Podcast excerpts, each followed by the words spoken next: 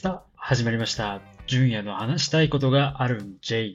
パーソナリティの純也です。この番組では、サラリーマンの純也がビジネスの現場やプライベートで起きたちょっと聞いてほしい話を語ったり、ただただ趣味の話を語ったりして気持ちをスッキリさせる。サラリーマンの方が少しでも気持ちが楽になることを目指したそんなラジオ番組になっております。テーマは大きく分けて2つご用意しております。まず1つ目が、最近どうのコーナー。会社の上司から、最近どう？と聞かれたら、ついつい話したくなってしまう内容を語る。そんなコーナーになっています。もう一つが、趣味趣味のコーナー。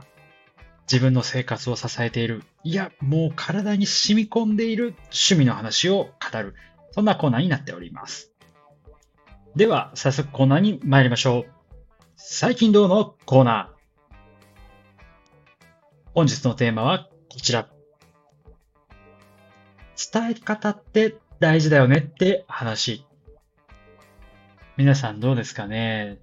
まあ、これはビジネスの現場だけじゃなくてプライベートとかでもいろいろ起きると思うんですけども、あ、これ伝えたいんだけどなんかうまく伝わってないなとか、あ、うまく伝えきれてない言語化できないなって言った経験、あ、向こう理解していないなって感じるなんかこう表情とか、なんかそういうことってこう経験したことないですかねちょっと私が最近起きた、あこれはビジネスの現場での話になるんですけども、まあこう伝え方って大事だよねっていうところに気づいた、そんなエピソードを少し話させていただきたいなと思っています。これはですね、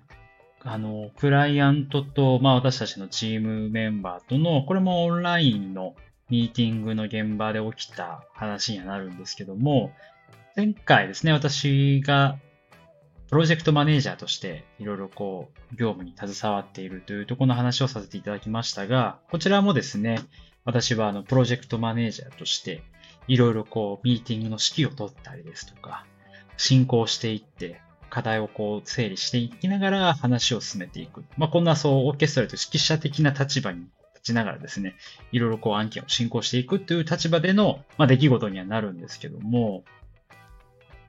私がですね、クライアントに対してですね、〇〇の〇〇に対して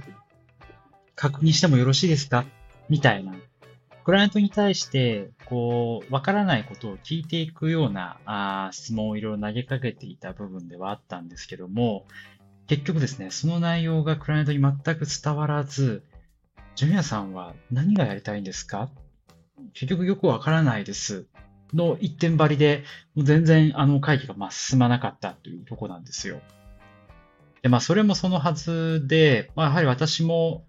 このマーケティング DX というちょっとかっこいい名前の、えー仕事を携わってるんですけども、まあ、その知識がですね、まあ全くないと。全くない中で、まあ私の中でもあまりこう整理できずにいろいろお客さんとかに話をしていたっていうところは思ってた部分はあったんですね。なので、まあ、会議自体はですね、まあ、すいません、もう一回整理します。すいませんって、まあ、伝えて、もう一旦まあ終了させてしまった部分はあるんですけどね。もう会議はもう逃げるようにとりあえず終わらせるっていうことしか、まあ、その時は、まあ、できなかったんですけども、じゃあどうしようかな、どうやったらこの確認事項が伝わるのかなっていうところを、まあいろいろ悶々と考えながら、また私の頭の中でこう整理しながらいろいろ話をしていたんですけども、その時ですね、一緒に上司もミーティングには参加していて、まあ、その時こう上司からですね、あら、あんまりあのクライアントの方とコミュニケーションうまくいってないみたいだね、みたいな、本当にまままさにあの最近どうみたいな感じの聞かれ方ですね、ですね。私にこう投げかけてくださった上司がいまして、これは相談しよう。一旦上司に相談しようっていうふうに、あの、私の中では思いまして、ちょっとどうしたらいいですかね。結構悩んでまして、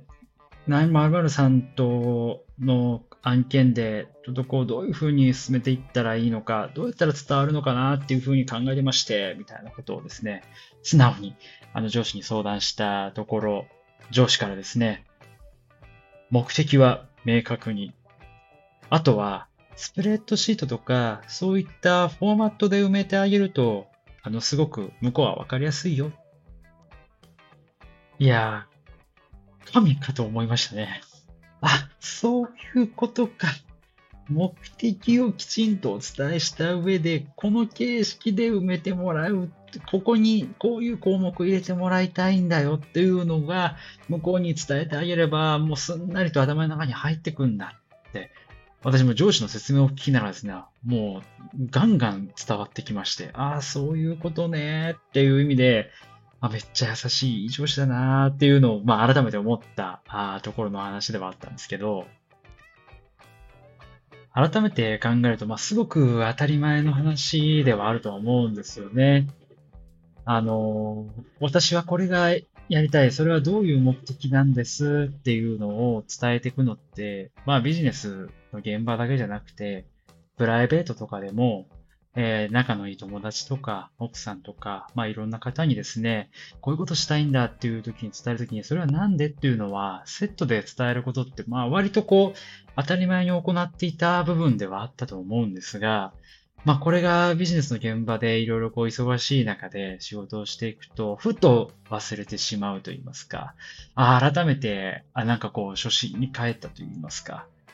こういう目的を伝え、きちんと明確に伝えないと、やっぱクライアント、まあ相手方ですね、は、結局何がしたいのかよくわかんないっていうところなので、それは本当に身に染みて、えー、改めて感じた部分ではあったというところです。あとはですね、あの、言葉だけじゃなくて、やっぱ図式化してあげると言いますか、今回はあの、スプレッドシートみたいなフォーマット、Excel みたいなフォーマットを使って、いろいろこういうふうに、ここにこういう項目を入れてくださいっていう話で進めたんですけども、まあ、どうしてもこう、それを作る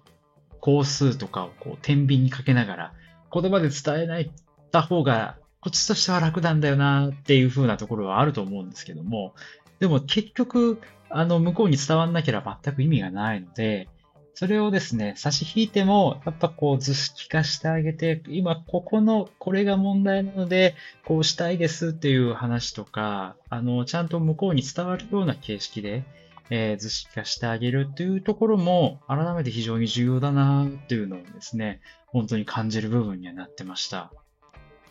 これらのですね、上司への相談も踏まえて、改めてクライアントのミーティングに臨んだあ形ではあるんですけども、その時に、こう、目的を明確にして、形式、図式化してあげたもの、フォーマット化してあげたものでいろいろ伝えていったら、クライアント側もですね、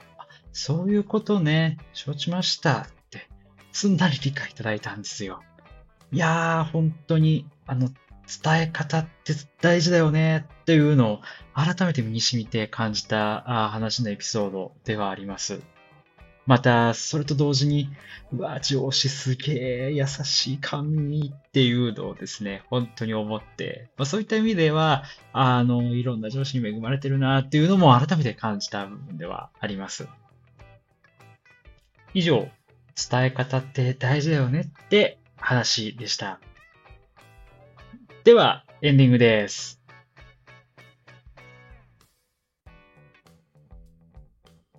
どうだったでしょうか？皆さんもどうですかね？この人に伝えたいんだけど、なかなかこう伝わりづらいっていうか、それは俺の伝え方が下手くそなのかなっていうところを思う瞬間とかないですかね。もちろん、あの、相手方の聞く姿勢とか、まあいろいろこう状況とかもあると思うので、一概にはいろいろ言えないとは思うんですよ。ただ、まあこっちの伝え方っていうところを工夫していく部分しか、まあできないとは思うので、自分しかコントロールできないかなっていうふうに思うので、まあその点は、あの、なんか皆さん何かこう参考になればいいなと思いつつ、なんかこう伝え方の部分で何か工夫してることがあったら、皆さんの意見も聞きたいなっていうふうに私個人としては思っております。皆さんもくれぐれも体調にだけは気をつけてお過ごしください。ではまたいつかお会いしましょう。バイバイ。